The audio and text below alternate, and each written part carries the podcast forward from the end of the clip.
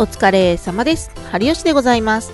この番組は3時の母ちゃんが日々の出来事や思ったことを自由に発信していく番組です。はい、今日は3月の3日ですね。まあ3月の3日といえば今日はひな祭りでございますが、我が家には実はひな人形がございません。まあ、というのも、まあ、大変いたずら好きの猫とですね、まあ、あるものを全てデストロイする我が子たちを見ていると正直なところひな人形をね飾るという次元に生きていないわけなんですよ。はい。正直ねもう出したら最後例えばこうおひな様とお代理様しかこう飾ってないやつでこうケースに入ってるやつとかあるじゃない？あの手のやつをね、設置したらね、多分ね、猫が上に乗ってまず粗相をするでしょ？新しく来たものはまず。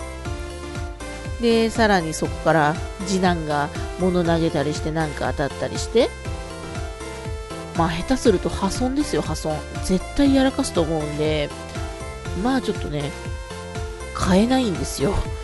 ガチで。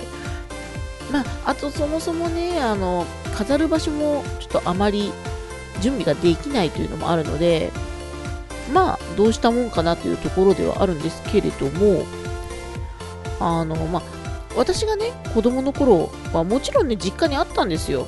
5段とか7段ぐらいの結構大きいやつが。で、まあ、よくね、うちの兄弟、破壊活動をせずに無事に飾ることができてたなと不思議に思うぐらい、まあ、正直ね、自分の子供と比べてると、まあ、まずね、ありえないというか、下手するとね、あの、段、ひな壇に多分うちの次男乗るよ。猫も乗ると思うけど。だってキャットタワーとかにもさ、よじ登るタイプだからさ、もうやばいわけよ。あの、ジャングルジムじゃねえっつのっていうそう。でね、まあ、我が、我が子、末っ子も、2年、もう2歳ですよ。そして今年ね、この低たらくですわ。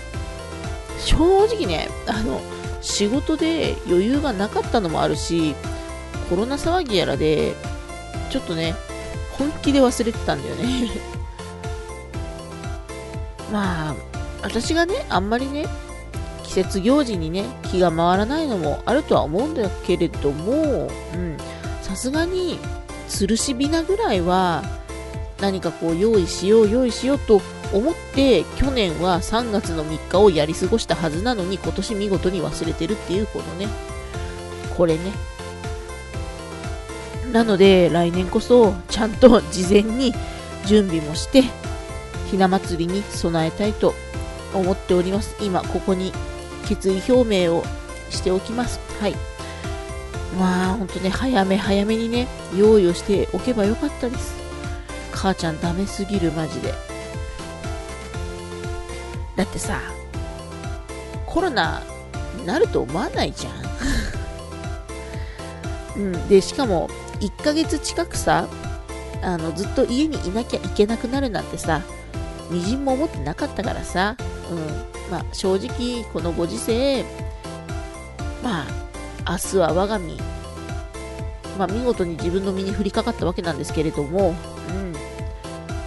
そう考えると本当にもっともっとこう事前に早め早めにひな祭りに向けて動いておけばよかったなとはいとてとてつもなく反省をしている限りでございます。